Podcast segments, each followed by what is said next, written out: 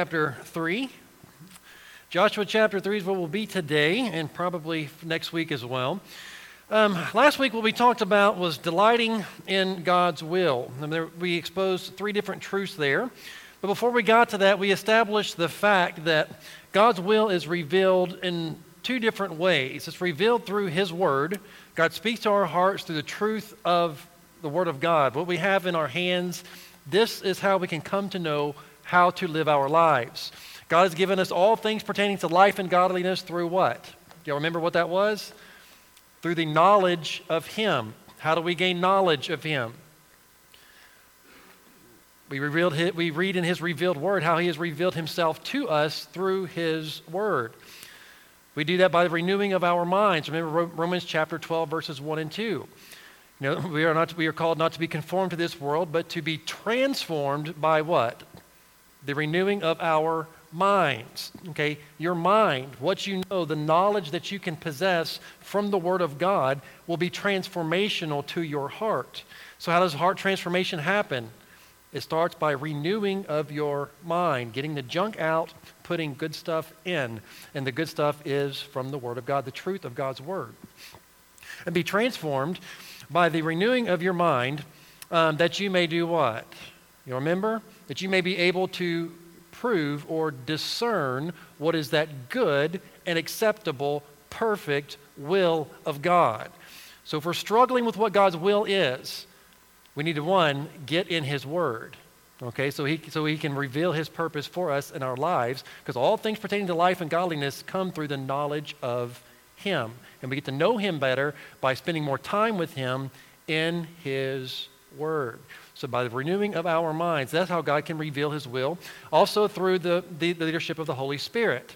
The Holy Spirit can give us, you know, those warm and fuzzies, those talk, those those tugs, those convictions that that uh, that He does by dwelling inside us, and they will always be able to be reconciled by Scripture. So, by the Holy Spirit's leadership as well as God's Word, we are fully equipped to discern what is that good and acceptable and perfect will of God.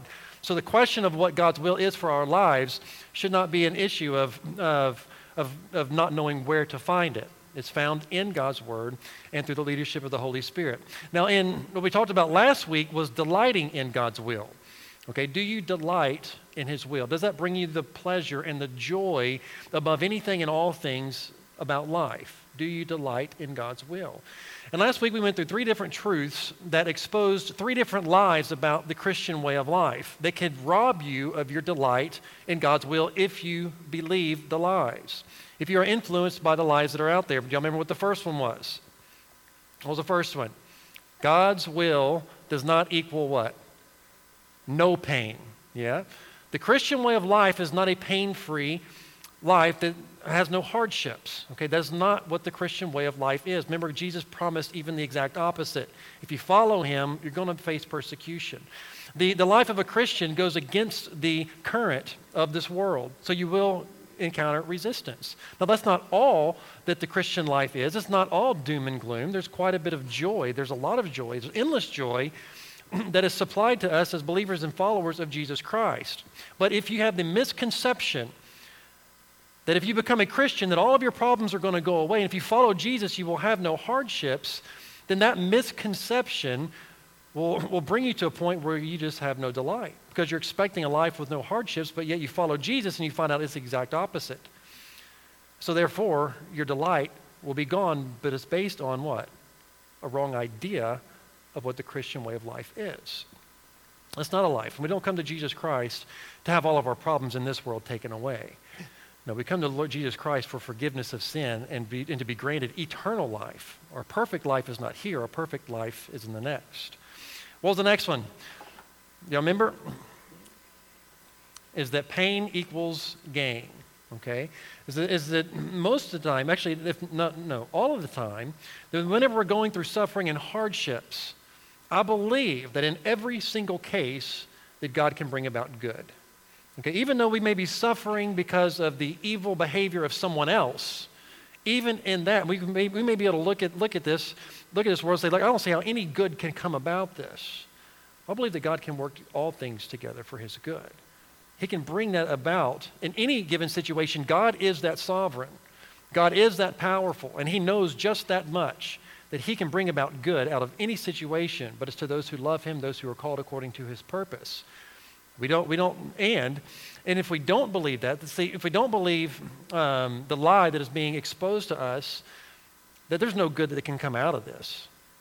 Don't listen to that. Stay the track, stay the course. Follow Christ. He can bring about good. And most of the time, the suffering that we go through strengthens us for another event that was coming in the future. It will strengthen our character. It'll make us stronger Christians. It'll gives us the ability to minister and to, and to help those who are going through the same issue in the future. God can bring about good. Okay? Remember the last one was what? The best life is not this life. All right? Your best life is not this life. If you're trying to live your best life now, your best life is the next life. Now, how do you live your best life now? You live your best life now with the life in eternity as your priority. You live your best life now by storing treasures up in eternity, which means oftentimes a lot of sacrifice and a lot of, um, a lot of things in this world that we don't get to pursue. We pursue Christ first above all things, and therefore, when we do that, that is living your best life now. It's keeping eternity in mind, keeping the future in mind and not just the things of this world. Because remember the rich man that we talked about a couple of weeks ago in Luke chapter 12? That, um, that he worked for this life and he was able to store up everything and he had riches beyond, beyond imagine. And he was like, now it's time for me to sit back and coast and retire. And the Lord came and said, You are a fool. You have worked your entire life for this life only, and now I'm going to require this, your soul of you. And now, who's all this stuff going to go to? So to live for this life alone is foolish, and the best life is not this life. We live a life that looks to the future in eternity with Christ. Now, going through all of that, what we're going to be looking at today is that when God does reveal his will to us, okay, when he does reveal his will, when it's made clear through Scripture and through the leadership of the Holy Spirit, when it's made clear to us, we are to follow through. When it's revealed to us, it is our duty and our responsibility to God to perform that which He has led, to do what He has called us to do. It's about follow through. We should be brave enough, we should be bold enough, we should be disciplined enough to follow through. In just about every sport that you, that you study or that you see, there's always an aspect of what? Follow through, right? Whenever you're pitching a baseball, do you see the, do you see the pitcher stop mid, mid throw after he releases a ball? He follows through, right? What about golfing? Mark, what about golfing? Hey, you, don't just stop the swing as soon as you hit the ball. No, the club head goes back and around. I mean, you got to follow through. Even billiards, if you want to get the English and the spin on the ball, guess what has to happen? you got to follow through. What about ping pong to get the spin that you want? Or tennis? It requires follow through. Now what, now, what, now, what about whenever it comes to God's will and the Christian way of life? What does it require? Follow through, right? You've got, you've got to carry it out. From the point, you've, let's just say you've gone through the hard study of God's Word, and God has revealed to you all things that pertain to life and godliness, and you know the life that you should be living. You can have the knowledge, you can pertain, you can, you can obtain the knowledge that, that God has revealed about Himself and about the way of life. But if you don't follow through with action and behavior, you're stopping at the ball. You're not following through.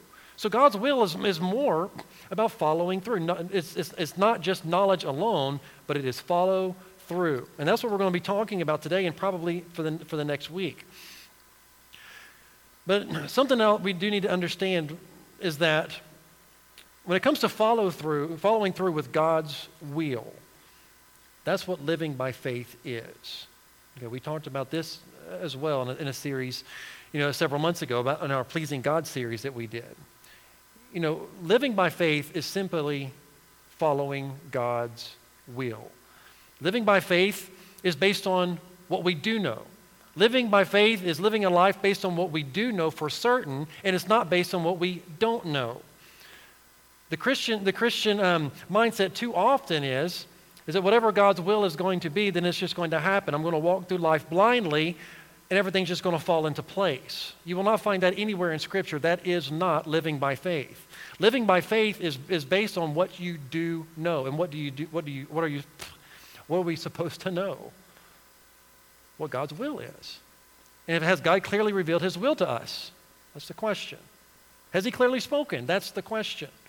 And have we followed through with what he has commanded? That is what living by faith is.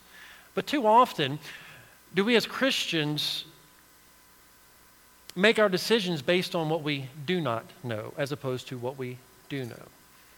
We read the Word of God and we see that God has called us to do certain things, to live a certain way, in certain circumstances, behave in certain manners, and we read this, and we do know that what, that what, that what is there is true, but we fail to step through and follow through in obedience to it. Why?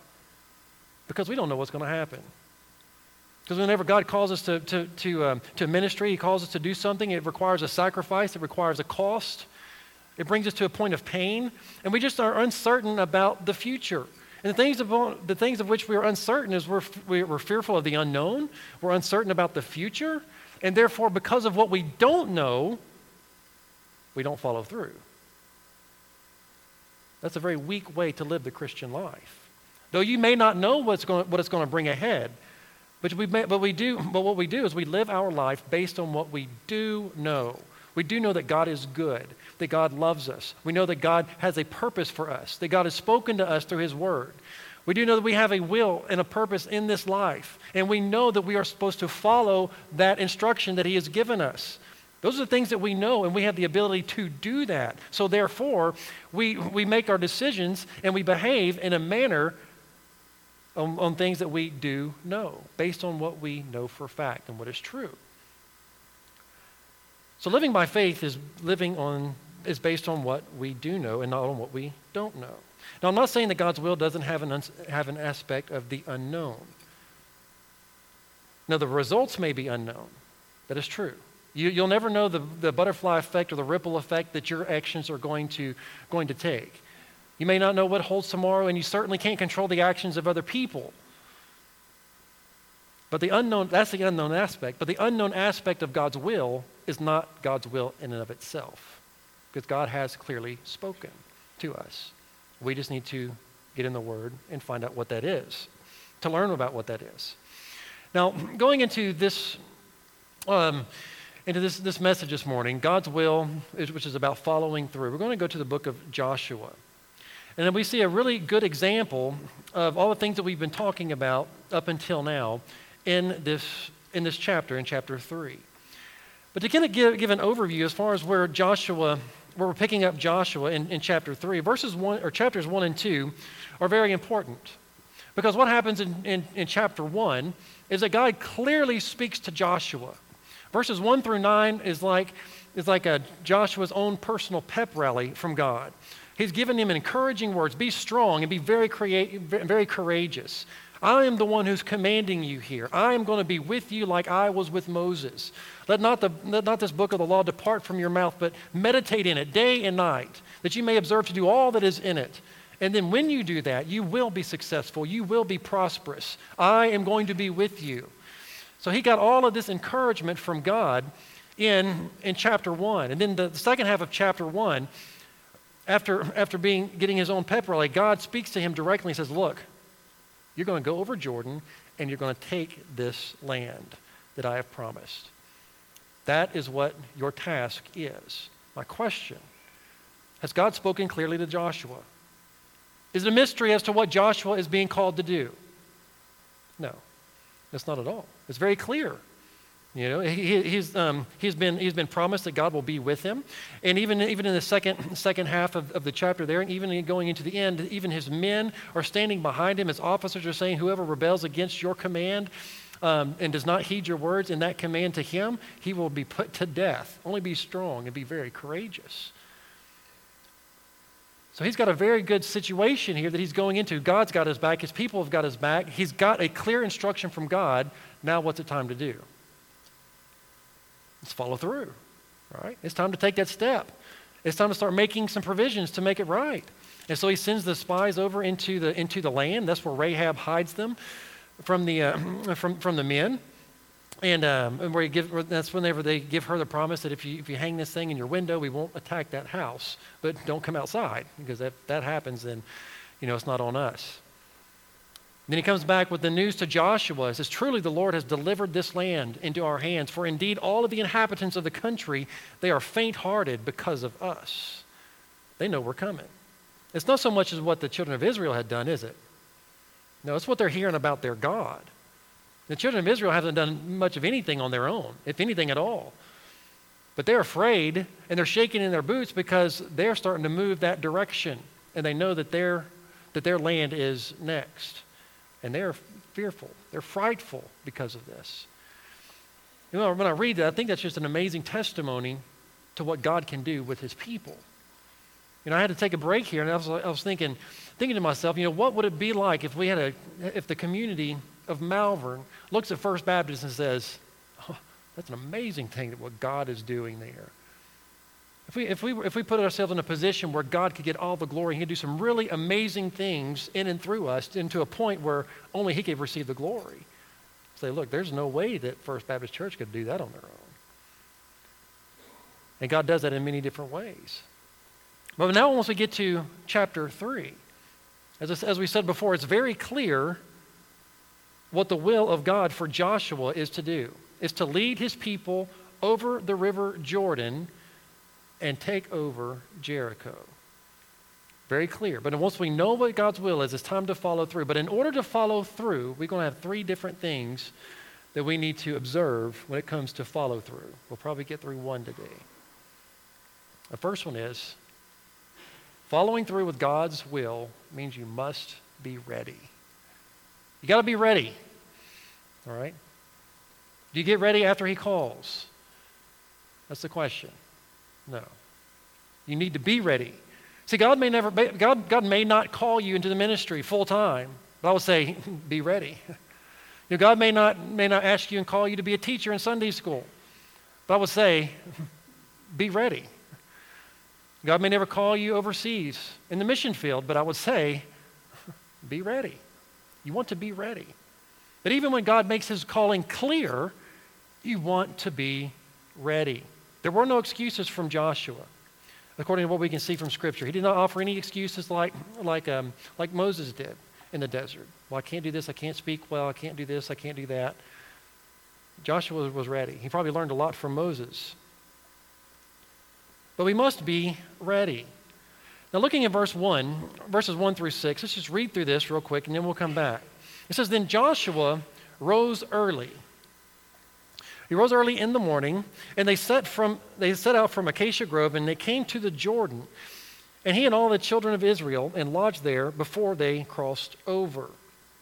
And so it was after three days that the officers went through the camp, and they commanded the people, saying, When you see the ark of the covenant of the Lord your God, and the priests and the Levites bearing it, then you shall set out from your place and go after it.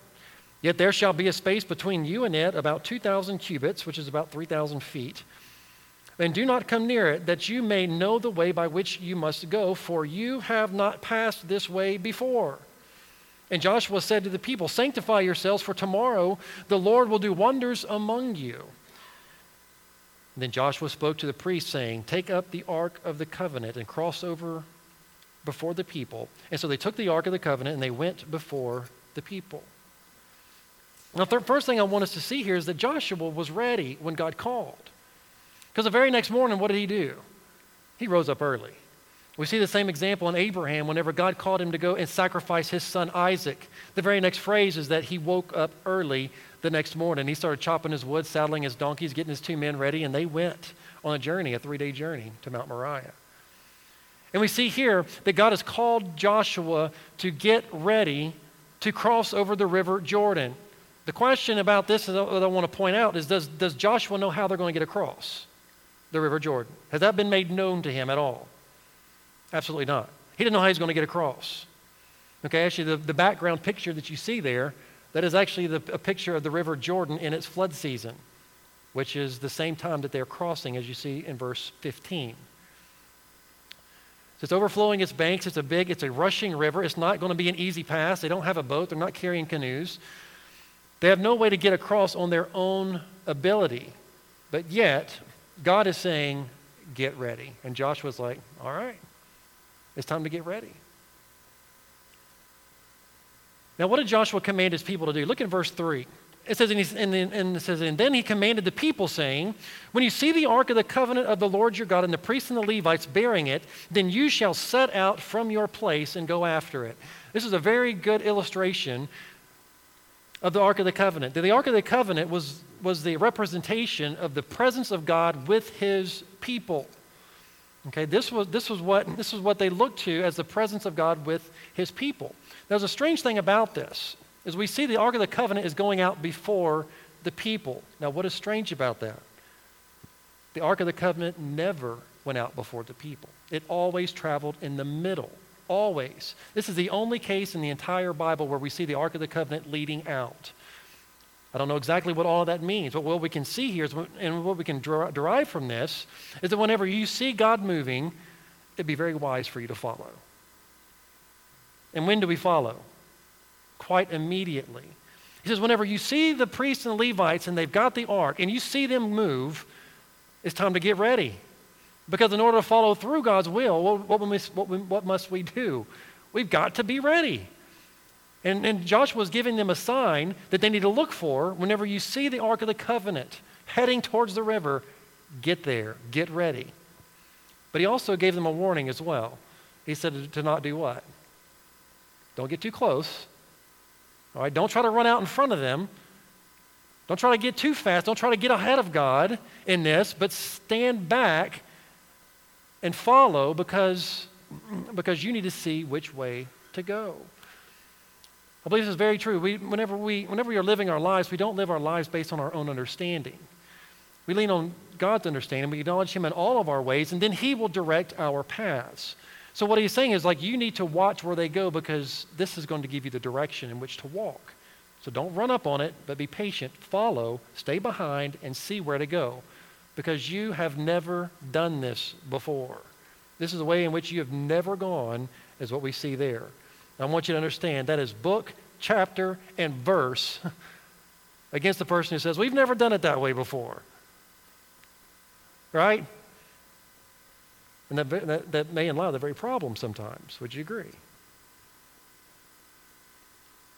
He says, But I need you to follow them. Whenever you see them set out and they start going that direction, get out and get ready. At this point, does Joshua or the people have any idea how they're going to get across? No. Has God said, build a boat and get across? Has God said, build a bridge so you can get across? No. Only thing He's revealed to them so far is when you see the Ark of the Covenant carried by the priest, get ready and get ready to go. Now, what does Joshua instruct his people to do after this?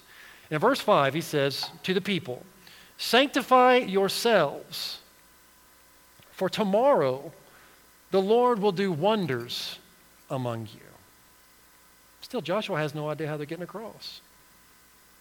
All he knows is that God has promised him that, and told him and instructed him to get over the Jordan and go to Jericho and take over the land. Everywhere your foot will, will be placed, that land will be yours. That's the only thing that Joshua is, is resting on right now is that God has made that promise to him, has revealed his will to him, and it is his duty and his obligation to God to follow through with that plan. But yet he still has no idea how to get across.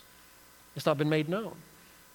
All we see is that God is leading as his representation through the, through the, um, through the, um, the Ark of the Covenant, and they're just supposed to be ready. But what he says here reveals that he has great expectations for God.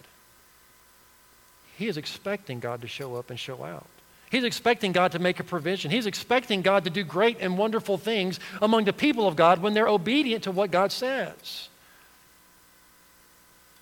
Do we expect much from our God? Do we believe what His Word says? Can we trust Him enough to be obedient today, knowing that tomorrow He's going to do wonders among us? We may not understand what those wonders are. But, he, but, but what Joshua was saying, he, he doesn't really understand what's going to happen to this point yet. Now, it is revealed to him before it actually happens, but at this point, he is getting everybody ready. He's telling these people, get to your homes, sanctify yourselves, set yourself apart, get ready. Because tomorrow, God is going to do some wonderful things. I don't know what they are yet, but I know we're getting across there. Just be ready. Something's going to happen in order for us to get across. Do we have any expectations? Is it right to have expectations about God? I believe it is right when it's according to his promises. When we meet the con- condition of the promise, you can hang your hat on the fact that God's going to be faithful with his part. He is going to come through with his part. God is faithful and he cannot lie. So, whenever we step out in obedience, do we expect God to do his part? Whenever we as a church are called to be, the, to be the evangelists of this world, to preach the name of Jesus Christ, are we expecting God to step in and do his part in convicting the soul with the Holy Spirit and drawing people to him through the gospel? Are we expecting God to do things? I am going to point something out, though I was kind of reluctant to bring this up. But however, it's something that we've all experienced, and it's something that happened very recently that I would like to point out. You know, I gave, you, I gave us all a challenge a few weeks ago, several weeks ago, didn't I? To pass out cards and invite people to church. That's all I wanted you to do. That's all, that's all, we were, that's all that's, that's the task that I was laying before you. You can say, look, I was Joshua telling the people to pass out cards. Okay, let's just go with that, go with that scenario. Pass out cards. And we should have had about 500 to 600, maybe 700 cards passing out. I said, just invite people to church. Just invite people to church, and what we'll do is we'll make an evangelistic event for that next Sunday morning, and I will preach the gospel. I'll preach something that is geared towards people who don't know, don't know Christ, and I will preach the gospel, and we'll pray that God will bring those people to Him. Next following Sunday, and I'm not saying that nobody passed out their cards, I'm not saying that all of them did get, didn't get passed out, but what I did see was a, almost a record low in our attendance the next week. Now, I'm not putting on anything. Some people cannot be here, some people are out of town. I, I get that. But does that show a great anticipation for God's wonderful works?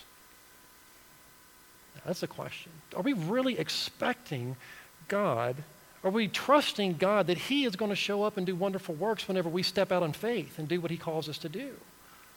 Are we expecting that? We see that Joshua, he's telling these people, look, whenever you see it happen, just get ready.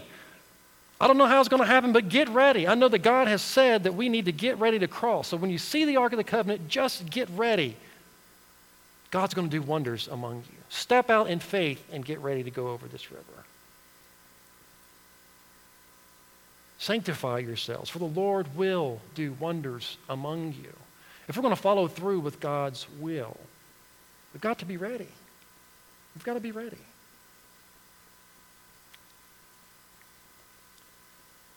We see here in verse 6, Then Jesus spoke to the priest, saying, Take up the Ark of the Covenant. It's time. It's time to do it. Take up the Ark of the Covenant and cross over before the people.